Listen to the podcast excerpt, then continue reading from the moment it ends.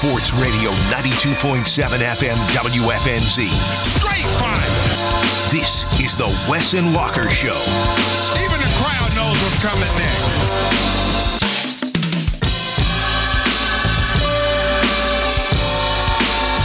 It's the Wes and Walker Show back in the studio with our boy Fitty. Did you miss us in the studio, or do you kind of like the alone time when we're out on remote?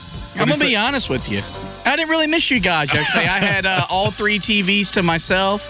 People were coming in wanting autographs and the like, so I had a lot of fun without you guys. Y'all had a lot of fun though at the Hornets Cornucopia event, so I'm glad all around we all had a good day yesterday. It's a very busy week for us, not only on the Wes and Walker Show, but everywhere on WFNZ. We'll be out tomorrow at the Jack Daniels Doghouse for the Street Turkeys event. The 18th annual, I know we've been doing it a long time here at WFNZ. It's going to be my first time, so it's going to be a lot of fun. And what you were warning me and Wes about is that those things get pretty crazy over there, right? Where there's a lot of stuff going on, maybe some guests hop on. There is really not a ton of planning to that show. You can go in with the blueprint, but there might be some audibles that we have to call as that show goes on. Man, last year, me and the former host, we had our shows laid out. It was maybe the best well put together show we ever had. and, and, and, and five minutes into the first segment, it went out the window. It's a special day, though. It is it's, it's the biggest day of the year for us here at WFNZ. I remember growing up listening to this event and how important it was. So now to be able to be a part of it is extra special, and we can't wait to be out there with you guys starting from six in the morning to six in the evening. Yeah, same here because I remember, you know, being over there on Morehead as well, a little bit further down Morehead Street, and then you'd see people walking up and down where you would see people start to go into the doghouse. It was very cool to see, and so I'm happy to be a part of that. I'm also happy to get some donuts this morning from a certain someone that shall remain anonymous because Fitty was saying that I do not need to share the person who sent the donuts in. I don't need to say their name on air. I don't know why they don't want credit, but very noble of you to not want to have all of the credit for sending in the donuts. But there's a lot. We had a couple of boxes of Krispy Kreme show up, and they were the assorted flavors, all of them, right? If you like the chocolate covered, if you like the sprinkles, just the normal ones, there are all sorts of donuts in there. I went with the chocolate glaze though. Uh, that's that's what I decided to go with. Which one did you guys go for? Well, I mean, I'm a glazed guy through and through, so we had a whole box of them that seemed like they had been just coming out of the hot now sign. So you know, when you get those hot now, they just kind of just melt in your hand. They were fantastic. Yeah, they're pretty crazy good. And when you see the hot and uh, the what is it, hot and red? Not that's Little Caesars. Yes, hot now. hot, hot now. That's right. Okay, so Is that's that your the- favorite Krispy Kreme? Yes, and please don't tell me it's Dunkin' Donuts for you, I right? mean, no, I like Dunkin' better because I like yeast. I like the big yeast donuts. But really, you know, I keep it local through and through. to OMG Donuts. Oh, okay. No, it's a place called OMG Donuts in Concord. That's by Concord Mills Mall. That's over there by the Harley Davidson shop. I mean, you talking about they're big yeast donuts, but they're so soft. I mean, they will they'll make you cry. They're so good. Yeah, I'm just the Krispy Oh. Kreme. I don't the the Dunkin' Donuts aren't nearly as good to me. You just like the bread donuts. You like yeah, I like you like kind. substantial. Yeah, I like the big yeast type of donuts. I don't know. Yeah. It's making me laugh when you say that. Yeah, Uh, yeast. yeah.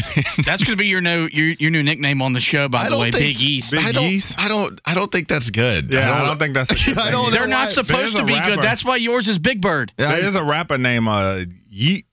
I think it is that all the kids like. Yeet. I, I don't know. I don't know the. I don't know that name either. It sounds like a pretty lame rap name though. No, he, he had some bangers. He had one that was pretty dope. But yeah, um, yeah, OMG Donuts. I'm telling you, and Duck Donuts as well too. Duck Donuts is great. those are big, right? Aren't those huge? No, I've like, only had like those are one. like the cake donuts. Okay. You talking about like I like when you talk about the yeast.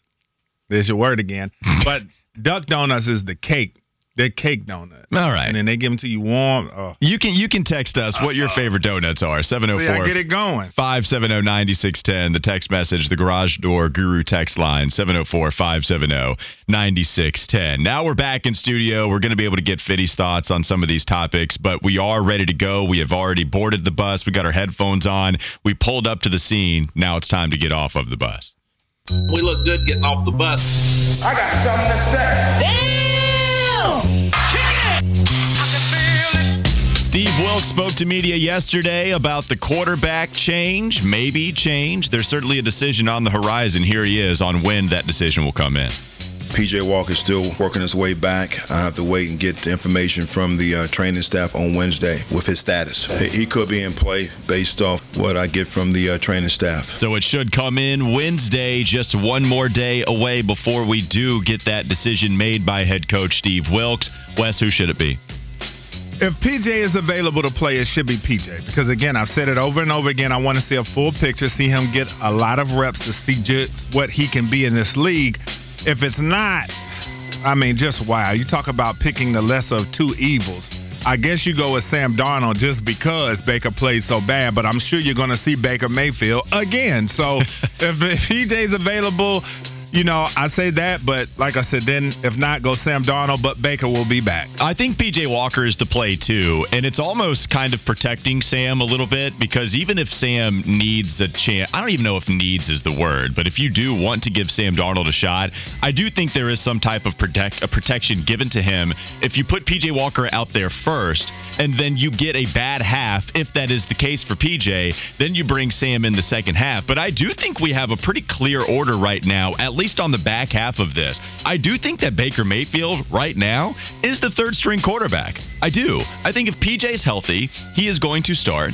If Sam Darnold is healthy, he's going to be the backup QB. And really, the decision that we have to make here in Carolina is whether Sam Darnold or PJ Walker is going to be the starting QB. Baker's not going to be that guy. I think we do have a decision now. Baker is the third string quarterback. The only reason they threw him out there this time because Sam was just coming back from injury, really, and PJ wasn't ready to go, so he didn't dress and he was not ready to throw the football whatsoever. I do think after that performance against Baltimore, we're sure the offensive coordinator was not good in Ben McAdoo calling plays in this game. No doubt about that. Baker also didn't help. I think we got a clear order here, Wes. I'm pretty comfortable saying that. But I think though, if PJ really does have a high ankle sprain, I don't think he's going to play this week. And if he does, I don't think he's going to last long because a high ankle sprain, this just happened, what, a week ago? Well, if, if that holds him out, then of course Baker's going to be your backup. High, high ankle sprains, four to six weeks. There's my Dr. Brian. I got my robe on and stuff. But normally that's four to six weeks. So I just don't see him. If, if he's ready and he really does have that, even if he plays, he's going to be gimpy, and I don't think he'll be in long. So I think that, like I said, we're going to see one or both of the other. Well, something to keep in mind all the time that all the listeners will also bring up it's the fact that you have zero incentive to play Baker Mayfield. One, he's not playing well, but also you have the whole fifth round pick going right. to the fourth. And so I would imagine there is incentive to try to keep him off of the field, and he's justified it by the way that he's played. I do think that would be the type of order that you have with quarterback as long as everybody is healthy. We'll also take a look at Second Take Tuesday. This is the time where we give you maybe some more measured takes. We go back, we study the film, we look at the play by play, and then we pick at some of the plays that were more impactful than initially realized. I have I have a couple there. Really, Wes, sometimes we'll open up Second Take Tuesday with a theme the theme of this one was just how miserably boring the game was. Oh. It, that that is that did not take any nuance. That did not take any film study yesterday to realize, oh, this was a really boring game. It was brutal then, and it was brutal watching it a second time and combing through the play-by-play. No doubt about it. I mean, like I said, I like to run a football like the next man, but the thing was that neither one of these teams seemed like they even wanted to try to get a chunk play. They didn't even want to try any type of gadget plays, anything to break the offense open. They were just content with just continuing to run it two yards, two yards, negative punt, and it was it was just not a good brand of football that you want to see played in this era, especially with a quarterback as elite as Lamar Jackson on the field. And it feels like one got away when Lamar Jackson doesn't play all that well, right? And you don't win the game. Yeah. That that's the thing that really hurts. Okay, we limit Lamar Jackson to the type of game that he had. The biggest passing play he had was the slant route against C.J. Henderson, of course, because he's not been very good this year. Demarcus Robinson had a career game, and all of his receptions and yardage it really came against C.J. Henderson. I think he had seven. I know he went over 100 yards, and the big play he had 30 yards at the end of the first half. Yes, it's not a backbreaker because they didn't score a touchdown, which is more credit to the defense for not allowing them to score a touchdown with about 28 seconds left. But a field goal matters in this one for yeah. sure when it's such a low scoring game. And so CJ Henderson just playing so far off of DeMarcus where he's able to have that 30 yard gain on a slant route. That really hurt him. Now, speaking of things and players that are hurt, I would imagine Drake Maye and his Heisman race was very hurt by this game against Georgia Tech.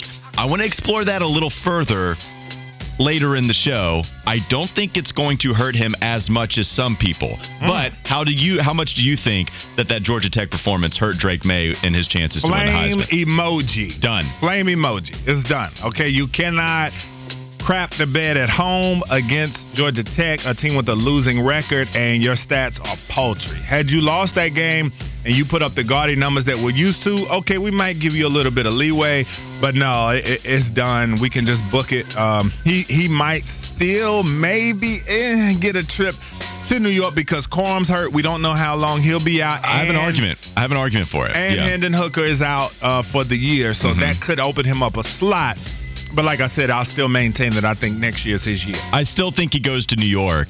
I don't know if it absolutely should have taken him out of the running. There is one player that really separated himself this weekend, and we'll go explore that a little further. My last question about Drake Maye in this moment is if he completes the pass to Josh Downs, which was not Drake Maye's fault, I do think that that moment, because we're always about the narrative, right? We're always about the moment when we measure this award and so many others. If you have another game winning moment for Drake Maye and Josh Downs holds on to it, Georgia Tech doesn't come back and score, I do think that the ba- the scale is balanced because you're right. I'm not going to sit here and say that the stats were fantastic because they weren't. I mean, you can go to the box score yourself. It doesn't take a genius to say Drake Maye didn't perform very well. I do think in that moment where Drake Maye did what he was supposed to do and put it right on Josh Downs and he didn't handle it, I do think if that pass is completed, I think it salvages a Heisman chance maybe more so and we're not looking at it nearly as down as we are right now. I think that it would be akin to you know him standing close to the top of the mountain and then he just slips off and in his hand he's still hanging on by one I arm. can like, see "Save the director's man. cut Save now." me, man. You know what I'm saying? Because I think still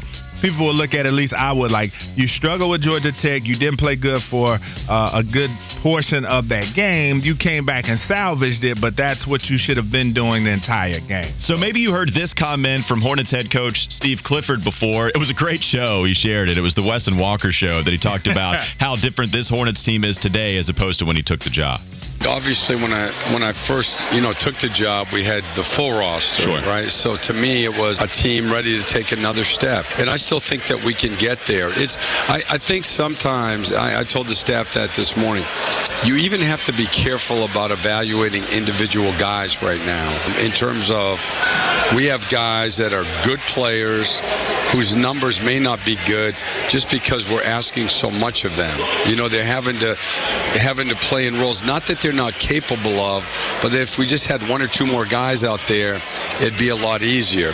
That was in response to my question about him not wanting to take over a rebuild when he said that at the coaches' luncheon, and then everything went horribly wrong this offseason for the Hornets. What did you make of that answer and really just some of the other comments Steve Clifford shared with us yesterday? Well, yeah, I think Steve Clifford is a guy that's going to always uh, shoot you straight.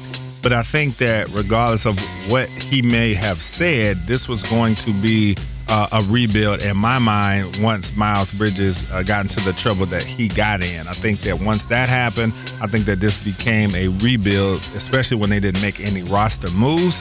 So, um, but yeah, I mean, Cliff is always going to shoot you straight, and I know that's not what he's interested in because he's a guy that's got a great reputation in this league, and he wants to win, and he wants to solidify that reputation with playoff appearances and playoff wins. He's tired of just getting there. Say, said that same thing at the coaches' luncheon, Yeah. how badly he wants playoff success, and any coach worth their weight once playoff success here in the NBA. We do have some text about donuts if you want to share your thoughts. 704 570 9610. Beef Supreme wrote in West. Dunkin' Donuts are frozen. Myron Goodman said Dunkin' is trash compared to Krispy Kreme. Blindside Chris said, What the hell? Get Wes out of the studio right now for your Dunkin' Donuts take. Well, that's People- fine. I've, I've never succumbed to peer pressure, so them talking trash on a thing will not change my opinion. I, I might walk down the street and go enjoy one on social media just for them to, you know, get even more mad at. Yeah, there you go. Make make make the audience even more angry with another Dunkin' Donut eaten. But we do have a lot of Krispy Kreme, and we appreciate the anonymous listener who sent that in very much so.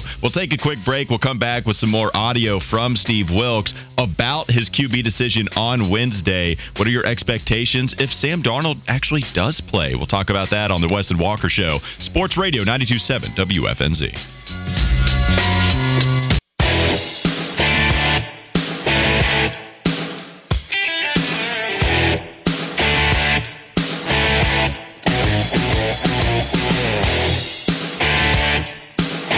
Wes and Walker Show, Sports Radio 927 WFNZ. Feel free to text into the Garage Door Guru text line. Oh. At 704 570 9610. How are you doing, Wes?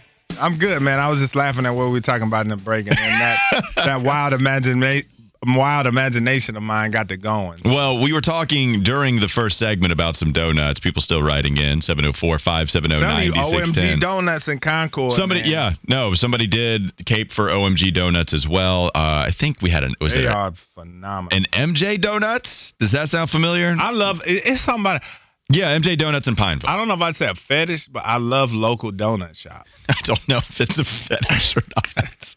Is that how you would describe it? I think you just like I donuts. I love trying local donut shops though, because I know what the national ones. I know what I'm getting, but when I find a good local donut shop, it's just something about it I love. D- does fetish have to be sexual in nature, No, or can it be so. No. something that you just like? Can you have a donut fetish? Yeah. But if you say that, then I immediately go to the bedroom, and I'm willing to be wrong about this. That's just where my brain goes. I don't have to ask Fitty. I know Fitty's mind immediately Yeah, yeah. goes to the Yeah, bedroom, yeah. so there's nothing going on. Uh, yes. Oh yeah, no no your- no no nope because you were the one this morning making all of these All of these, all, all of these. comments that could have been taken you know a certain way. Usually that's my job. It is. But there was like ten minutes straight You're where you just would not stop making I sexual think, he innuendos. was, I think he was passive aggressively trying to trigger you. 10 minutes straight. I mean, this is this is the problem. Fitty, you would be a lot more believable if you just didn't spend it and stretch the truth all the way to 10 minutes. If you said you made a couple comments, then I really couldn't refute it. But then you want to go with 10 minutes. And I will say, if that is your job,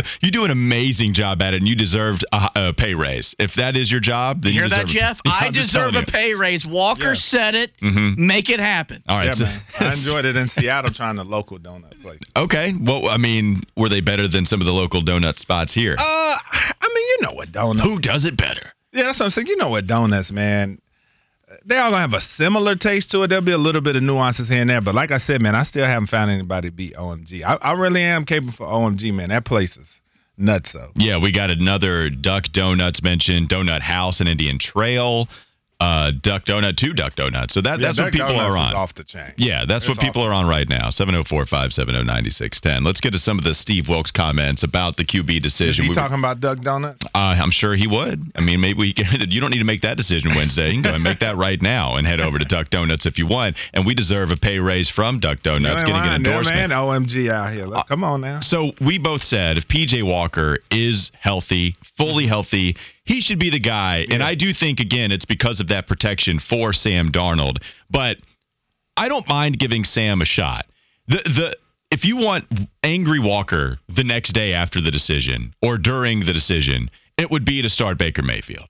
I don't think Steve Wilks is going to do that because Steve Wilks has already made this decision before, and he decided to go with PJ Walker even against Cincinnati. Then he switched it to Baker, went to Baker in the second half, mm-hmm. And Baker played well, but again, it was all against backups, and so against starters, right? In Baker Mayfield starts, it has not gone well whatsoever. Go back to PJ, and if PJ struggles, then you go to Sam. I think that is the natural progression in how this should work. But I do expect some decent things from Sam, or at least throwing the ball downfield, at least having a shot, right? It's not because Baker Mayfield has been this huge turnover machine, even though it became that way at the end of this game against Baltimore. Sam Darnold, I would probably argue, is more prone to turnovers. And turnovers make it a lot uglier, right? But I still just want that shot that you were talking about with the OC game plan being so conservative Yes. yesterday with Ben McAdoo. Yes. I I don't know what Ben McAdoo would do with Sam Darnold at, co- at quarterback. I just hope that it would explore downfield a little bit more than what he did with Baker yesterday or on you- Sunday. Yeah, we talked about it in the pre-show. We talked about it yesterday. I just don't understand these NFL coaches, especially when you're on bad teams. Ben McAdoo is one of those guys that's locked in. His name is going to always come up for jobs no matter what. So there's no job security to worry about there. Steve Wilks, I feel, is in the same boat as far as a coordinator, but we know he's trying to get a head coaching job, and that is what is playing into uh, this philosophy that they have on offense. But I just don't understand why, in the midst of a game, why are you not just emptying the playbook each week, giving teams something to think about because it helps you for the next week when teams have to think about maybe some of the trickery that you might do. And why not try something if you see that the offense is stagnant? Try something to open things up instead of just continuing to hand the ball to D'Onta Foreman and say, go bang your head against the wall for two yards. Like, reverse, throw a deep pass, wide receiver Well, pass or something. It felt like their excuse to be creative was throwing to Laviska Shenault at the line of scrimmage, which wasn't really creative. Yeah, I mean, they have that package for him, but they're not using him in any other way, really. and teams know at this point, when they see him in the game, they know that's coming at some point. They're just not using him any differently. I, I want to go back to Sam because we did see good football from Sam at the beginning of the season, just in 2021. Carolina starts 3 and 0, and then it all goes horribly wrong in the rest of the Sam Darnold starts for the most part. Only gets one other win. That was against the Atlanta Falcons 19 to 13. That was on Halloween, where he throws for 129 yards. It really wasn't even all that great of a performance. Did rush for 60. But here are the first 3 games he played. 279 passing, 305 passing, 304 passing. Even in the loss against Dallas, that was not some embarrassment he put up there. 300 yards passing there. The passing rating, it still was about 85 or above. Like, that's pretty decent. Hell, we're begging for a passer rating of 85 or above right now if you're a Carolina Panther fan. So you can go to those first three games where, yes, it was against pretty bad competition, and I guess the Saints, you destroyed them 26 to 7, but you took care of business. I'll also go to Minnesota where I do think Sam Darnold gave us his best throw of the year. The sideline throw to DJ Moore against Minnesota to set them up to tie the game and go into overtime. We at least have some moments. No, it is not a lot, but we have one or two, maybe a handful, maybe if you stretch it out. But we have some moments with Sam Darnold, and that was with the worst offensive line pretty much the same group of pass catchers, except for, you know, because remember, Chris McCaffrey was out after the first two games. So minus Robbie Anderson, hell, you might even say Terrace Marshall at this point in his development is an upgrade over Robbie Anderson. The way that he's been playing, one of the top five highest graded players by PFF on the offense this last weekend or this past game. Yeah. So Sam Darnold giving us that moment against Minnesota, giving us those first three games. I mean, Wes, we were all wanting somebody else besides Sam Darnold to start at QB this year. And it's hilarious and sad, all of the above. The fact that we're going back to Sam Darnold. Hey, bro. And the fact that that's happening. Somebody's phone here is in the studio. Hey, I don't know who left your phone in the studio, but it's Willie P. Willie P is calling whoever's phone is in the studio. we should have answered it. I don't know whose phone that is, but we Somebody should have must answered it. want a dry brisket because he's a calling. We got moments from Sam. We haven't gotten that from Baker, and that alone is the reason why Sam should be the guy that is ahead of Baker on the QB depth chart. Yeah, I mean, he had some moments, but I think the thing is, one of the things that they would be worried about is throwing the ball down the field with him. When you look at his splits last year, you know, when it was third and 10 plus to go, he's two touchdowns, nine interceptions, a 67 rating. Uh, but also the second half of football games was not his forte with a 56 completion uh, percentage. How about you stay in your own lane, bro? Four touchdowns, 10 interceptions in second halves of those games, and sacked a whopping 20 times. Now, the offensive line is a lot better than it was then. But I think just with Sam Darnold, you know, at some point, no matter how good he may play, the wheels are just going to come off at some point. It's just bound to happen. Well, that's what do you, what do you want from the QB spot as far as the guys that are on this team, Uh-huh. right? Because for me, I'm not getting it twisted with what Sam no is. doubt, no doubt. I just want to see Sam over Baker, and this was not always true. I I don't know if I defended. But see, that's my thing. What will you see from him that's that much different than you will see from Baker besides a different Three- jersey number, and he might throw So- the ball down the field a couple times if Well, the coaches allow well- him to. Well, I think that matters, one, but also 300 yard passing games. We had three of them in the first four games last year with the worse offensive line. We also saw like 280, which would be more than what Baker Mayfield threw for. Yeah. You know what else Sam brings that Baker doesn't? Sam is a better runner. And he showed that at the very beginning. We had all the Cam Darnold jokes, right? Which were, again, all jokes. But Sam Darnold is just a flat out better runner than Baker Mayfield. And PJ Walker doesn't run. And that's one of the things I've talked about quite a bit. I'd like to see him run a little bit more. But Sam did. And so that could be a part of the offense. I don't know if Ben McAdoo wants to incorporate that. He hasn't with PJ or Baker. But Sam can run a little bit.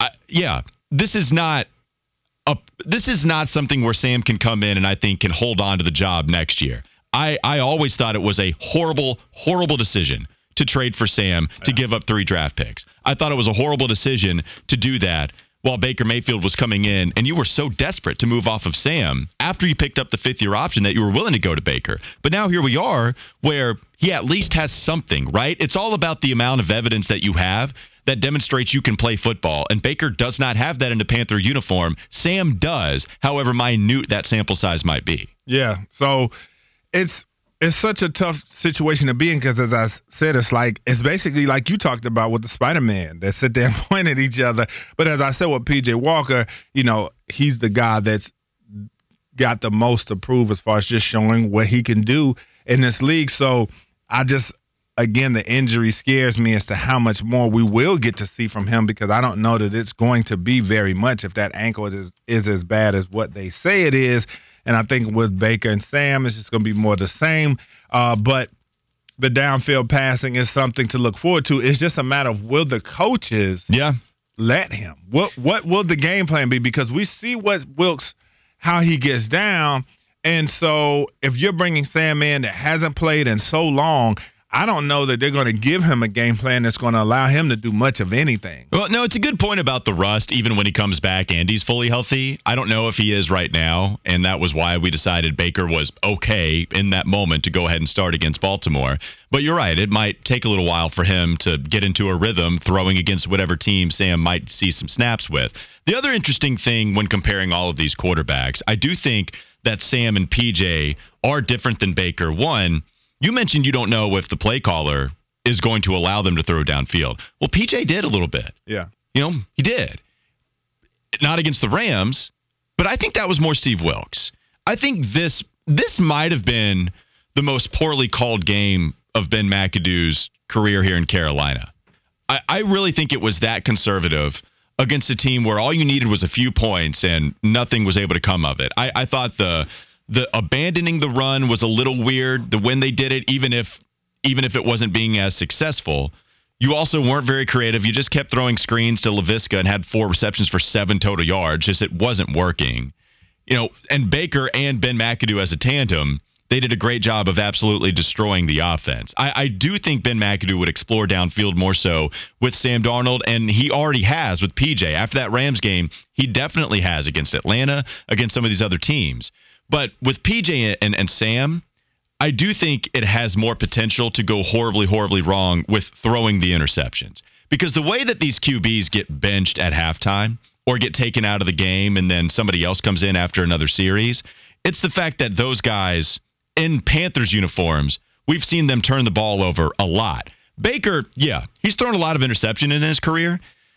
26 to 8 was the best touchdown to interception ratio he had. That was 2020. That was the good year, 11 and 5 with Cleveland. Six touchdowns and six interceptions for Baker this year. Now, he's not throwing touchdown passes, but if you go to all of the starts, like one interception a game, that's not, oh my God, we need to bench you bad. It's all of the other things around Baker. Sam Darnold and PJ, the way to get pulled immediately is for them to throw a million interceptions. And I think that probably is at a higher risk with those two guys than Baker, even if I want to see some of that downfield shot more with those two other QBs. Well, I think a key factor as well is when they decide to throw the ball down the field. I think a lot is predicated on how the run game is going. Mm-hmm. I mean, we look at some of the games when they've been able to run the ball, open up the defense, you know what I'm saying, and make that box a little bit heavier. Those are the times where they do feel confident to be able to go downfield. But if they're not able to do those things, I think it makes them a little bit scared because they don't trust these quarterbacks to throw into coverage. And so I think that's the the conundrum they run into and why they get so scared because they feel like, hey, if we're running the ball well, the reads are going to be more defined. He's going to be able to find who we're looking for, you know, as soon as the ball is snapped. But if it's not, I don't think they trust really any of these guys to throw in the coverage. Woody in Huntersville wrote in the difference in Sam and PJ is that they give you games that make you look forward to next week, at least with some type of hope. and that's honestly a good point.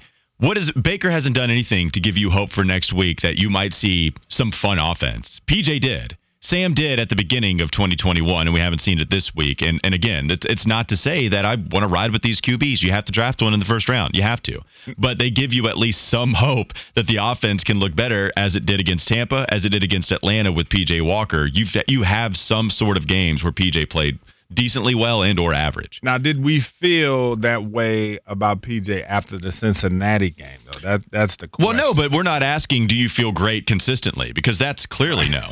we're asking have there been times where you did feel good afterwards? Yeah. The answer is no with Baker. The answer is yes with PJ Walker. Now, I did want to go to some other people debating about Baker Mayfield rather than us, and that would be among the best debaters out there. Skip Bayless and Shannon Sharpe. Apparently, things got pretty heated in an argument over Baker Mayfield. Here's that soundbite.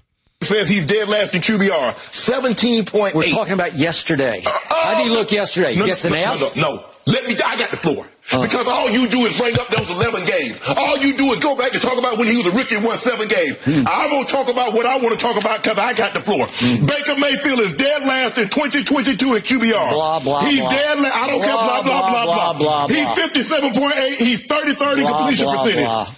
You going to let me talk?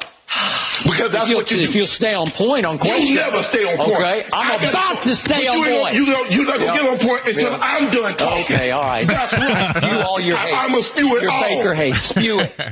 17.8 because all you talk about, you're uncertain about Justin Herbert, but you get on the floor for this clown. He's a bum. He's trash, and you know it. And every time you bring him up, I'm going to let the world know exactly what he is. Oh, you and He's your a Herbert- four Twitter followers. Don't worry about Hold on. Yeah, okay. You talk about Twitter. We come out here and discuss topics that you tweeted. So don't give me about that Twitter stuff. Mm. You can talk about my followers all you want. But I got the dead to right, and you see how he do America? He talk about my Twitter followers. Mm. What was a bigger sign of defeat from Skip Bayless? Was it the fact that he brought up Twitter followers, or was it that he immediately went to blah blah blah? What was the bigger sign Yeah. of defeat from from Skip Bayless? I heard this yesterday on my way home because I don't get to see the show, obviously, because we are on uh, and planning, working hard for the people while the show is on. So I listened to the podcast and I heard it and I was just cracking up. I agree with Shannon Sharpe wholeheartedly. Oh, but yeah. yeah. Skip just, you know, that's what he did. And I think the bigger admission was the blah, blah, blah, because he knew he did not have an answer for what Shannon was saying because that's what Skip does all the time. He continually goes back to Baker's rookie year just like he would do with Tebow when he would always go back to the uh, and I loved Tim Tebow, but he would always go back to the playoff win against Pittsburgh and when he went on the win streak in Denver. I mean, that's that's all you have to go off of. That's what that is. That is Skip Bayless, man. Blah blah blah. No, it was an excellent point, and so were the Twitter followers there from one Skip Bayless. All right, let's go to the Fitty Flash. What you got for us today? The first time up, Fitty. Well, guys, we talked about this last night in our show group chat, but I figured we would still bring it to the air. Oh yeah. EA Sports was set to release the return of the college football game next summer, but that is now being delayed to the summer of 2024. Daryl Holt, the EA Sports vice president, said, quote, that's the best date for us to bring the game that we think is going to meet our meet or exceed our player expectations. We are all three gamed on this game. We all did a, a, you know, dynasty mode, race for Heisman, whatever Oh, it was so much fun.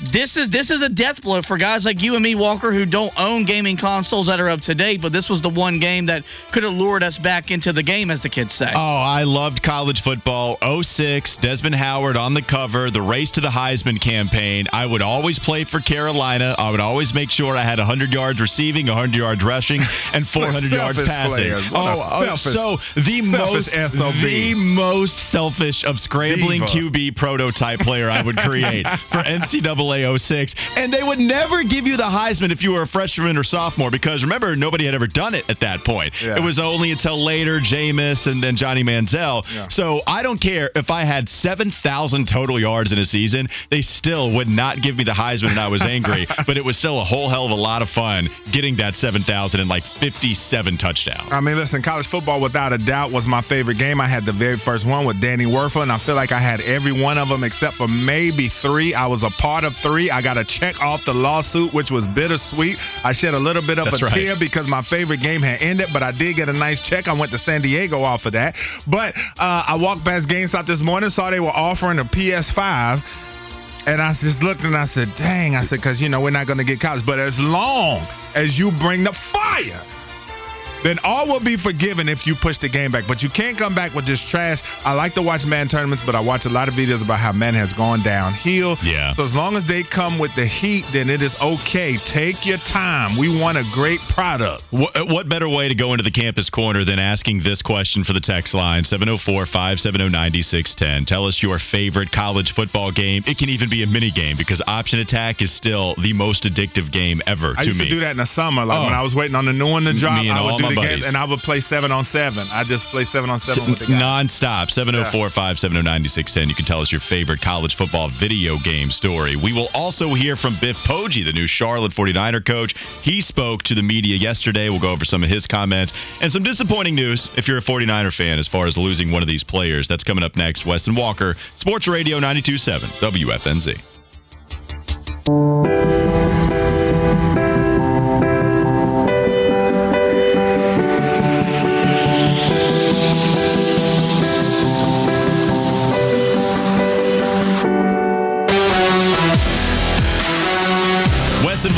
Sports Radio 927 WFNZ. Talking about some college football video games. Joe Gibbs Jr. wrote in, you guys forgot on NCAA, you could do a draft export to Oh. your Madden, and then it was like Wes says, straight fire. Not I- at all. I did that several times. yeah, yeah. I that was a little bit later in the 2000s, though. I no, think. you could do it for a long time. Oh, you is that right? In the in the '90s versions, early Oh. 2000, all that. Because Panther was late to the fans, you would be glad to know that I actually did when I did like the Panthers for a bit. Uh, what happened? Can we explore that further? What happened Okay. for your disdain All to happen all to right. Carolina? Because you are now a San Francisco fan, and I know they were in the same no, division. not now. Okay, don't say the now. Well, I didn't mean that you weren't always. I My guess. run deep. Okay. You are still a San Francisco. You've always been a diehard San Yes. Francisco fan. But now there not only is just not the fandom for Carolina, but there is Yes. the disdain that doesn't seem to have always been there Yes, by yes. your But I'm going to always be objective, people. I always remember that. But, Okay. Uh, so I was saying I did a draft where I carried it over, and I got Mike Williams from USC, and I got uh, Kellen Winslow in like the third round, and Kellen Winslow came in. He was like an 84, and Mike Williams was like an 88, off the chain. Anyway, uh, no, you know, I it started. out was bandwagon Redskins at 91. Then I went to the Niners in 92 and you know the Panthers came later, but I didn't switch over. They were in the same division as San Francisco. That is where my Queen City Magic uh, theory was birthed because Carolina had these ragtag expansion teams. Niners would have Jerry Rice and Steve Young and these great teams, and they would just play out of body. Like I'm coming into the game like, oh, they gonna crack the Panthers. They just play out of body. Anthony Johnson goes for 150. Mark Carrier catching everything in sight. Beuerlein getting hit in the mouth. I love 350. You know what I'm saying? So I was like, yeah, I was like, they always beat my team. So I, I didn't like them then. Then when I went to college, everybody cheered for their local teams because like my my uh, my roommate was from Louisiana. Uh, the guys across the hall was from Louisiana, so they cheered for the Saints. I was like, all right, I'll adopt the Panthers. That was the two and fourteen year, the year they drafted Peppers. But then, you know, when I came back, and it started, you know, when Kaepernick and the crew played that year, because coming into that season, I was only worried about the Seahawks because I knew that was the only team that could play with them.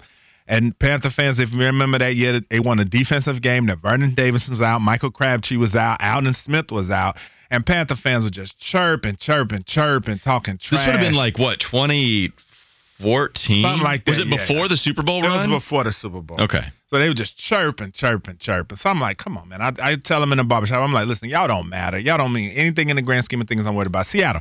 So then, anyway, when the Panthers came, they played them in the playoffs. Oh no, this was like 2013. I remember this year. yes. Yeah, of course. This yeah. was the year I believe the 49ers went to the Super Bowl and played the Ravens. yeah, that's right. Yeah. And so- oh, maybe before. Yeah. So um, when Kaepernick came through, you know, and shut down the Superman, but Panthers fans was talking, talking, talking, and I knew the 49ers were going to beat them in that playoff game when they had everybody back. But it was just early in that game, and you know how Fox does those super tight slow mo ISOs. And I remember on the fourth down when the Panthers went for it on the goal line, and Cam was like, they showed him going to the sideline. He's like, I'm gonna get it, I'm gonna get it. And I jumped up in my house and I said combinations of curse words of what wasn't gonna happen that you just wouldn't believe. And it was at that moment when I was talking reckless about Cam, I said, I can't do this. I said, I can only cheer for my team. I said, I can't do this anymore. So this is not the the disdain for Carolina. I don't I don't know if it's recent anymore, but it's definitely not ages old. It, it's within Yeah. the last decade for you where the Yeah, disdain grew Yeah, for man. Carolina, and it was because they beat San Francisco Well, the year well- where there was a final interception. Is the year I'm thinking it was the interception the- that I Yes, and just the fans were just so aggravating. It was like, as a 49er fan, I, I'm not going to say I felt arrogant or above them, but I wasn't worried about the Panthers. I was only worried about the Seahawks and the Legion of Boom. Mhm. But Panther fans just talk like they're the 70s Steelers. And I was like, come on. Like, in the grand scheme of things, y'all have done nothing. We have five Lombardis. You've done Did you nothing. do the whole bandwagon thing going to San Francisco though? After you admitted I to was- doing it to well, Washington, I was nine years old. I feel like by the time you're 13, you should pick your teams, and that's who you're going to rock with. But I was nine. I watched the 49ers. I liked how they played. I liked their uniforms because I've been a sophisticated sports fan. Mm, pinky out, You could ask my uncle back in the day. He said talking to me was like talking to an adult when I was a child about sports because I was really into it. So w- once I watched the 49ers, I liked the uniforms. I liked the way they played. I said, this is going to be my team. There you go. That's the story of Wes's love for San Francisco right. and the disdain. But I did for do the dynasty. I mean, the franchise with the Panthers and with Mike Williams and Kellen Winslow, man, they would. Ooh, I, I hate. I was I was watching the Maurice Clarett documentary the other day, Yeah. and I was immediately I immediately thought of Mike Williams. I was watching the game live where he caught the one-handed touchdown pass. Oh, he was- Mike Williams was absolutely crazy. was, All right, he was sick on. Let's do a quick visit to Campus Corner. I did want to talk about the Charlotte 49er head coach comments. Biff Poggi spoke to media. I think he won the introductory press conference, and it was hilarious, by the way. Will Healy, I don't know if you're listening, listening. He was taking some shots, saying that he's not going to be a coach that is looking to just use this as some stepping stone to go to a different job. Mm, he hit him with the Suge Knight. the, the, he he was saying that this is something where you should take this head coaching job and try to do everything beneficial for the kids and make sure that their position, their life is enhanced because of your presence on this football team. And he also had this to say about his goals with Charlotte football. When that is announced, you're going to be, I think, very impressed with, with who you see coming in here. Our goal is very simple. We want to win the AAC, and we want to win it repeatedly, and we want to get to the college football playoff. That's oh. why I left Michigan, and that's what I'm expecting to do here. And you should be asking, what's your timetable? And my timetable is now. Mm. it's it's strong, man. I my favorite is never have I ever heard a coach come in and tell the media what they should be asking. Usually they'll try to win and then they'll say all of the right stuff for I mean, it's easy to win the introductory press conference. It really is. But then there's doing what Biff Poggi did. If you really what you should be asking is the timeline and the timeline is now. I- I'm I'm not surprised at all Mike Hill hung up hung up that phone and said, "You know what? Please be the head coach of Charlotte." I'm on board. I've always liked the 49ers, okay, and uh, the other 49ers here That's in right. Charlotte. And, you know, I like this. Everything about his background says that this man is a winner, okay? He came in there, they said he played an integral part in turning the Michigan program's culture around. The way he won in high school, and that was the thing he spoke to, too, when you said that, when he said that about the players. I thought that that was especially when they talked about how he was doing with the tuition and the housing for his players. I said, this is a guy that's going to care about his players. That means a lot. I told you guys a story when we were sitting there one time during the break of how the coach from Florida came to my house. Right. I ain't afraid to say their names. Jim Collins came to my house and acted a plum fool, giggling, laughing, all this stuff. Plum and when I got to college, all the man did, he didn't say two words to me but to cuss me out. And so that makes you not, that really turns you off as a kid going to a program. You don't like that, especially when you out of state and you with guys you don't know and then coaches treating you like that. So when I read that about him, I said, this guy cares about the players. That's going to go a long way on top of those hedge fund buddies with the Skrilla. Uh, we- okay. We, did get some bad news for Charlotte, though, before we had to break. Charlotte standout receiver Grant DuBose. He's entered the transfer portal. Grant DuBose is an absolute beast, though. So, but get him up out of there. We got Biff up in there. He gonna get winners because you heard you heard what he said about the quarterback, right? No, he I said he didn't. got a stud coming. He said he said he Right. loves the guys they have on the roster, but he said he got a stud And, coming. and shout out to Chris Reynolds. I want to give him the light of the day, uh, Yeah. maybe tomorrow, because Chris Reynolds, I think, is the most important Charlotte 49er football in program history. It's a it's a young program, right? But what he did for that program, I think that was a lot, and I, I do want to give him his credit. But Grant DuBose, he is transferring. He finished with 126 catches, 1,700 yards, and 15 touchdowns Come the last away. two seasons. We got a spot for you. Uh, or Carolina, where you got an All-American Heisman Trophy level quarterback going to be back next year. I mean, I'm telling you, it got, I, if That's you true. if you don't know, get familiar with Grant DuBose. The dude will be that playing might- on that Sundays. would be a good spot for him to go to Carolina. It'd be it'd be fantastic. All right, let's take a quick break. We'll have plenty more college football discussion coming up. But it's second take Tuesday. We take a look at a couple of the impact plays offensively and defensively on the Wes and Walker Show, Sports Radio Seven WFNZ.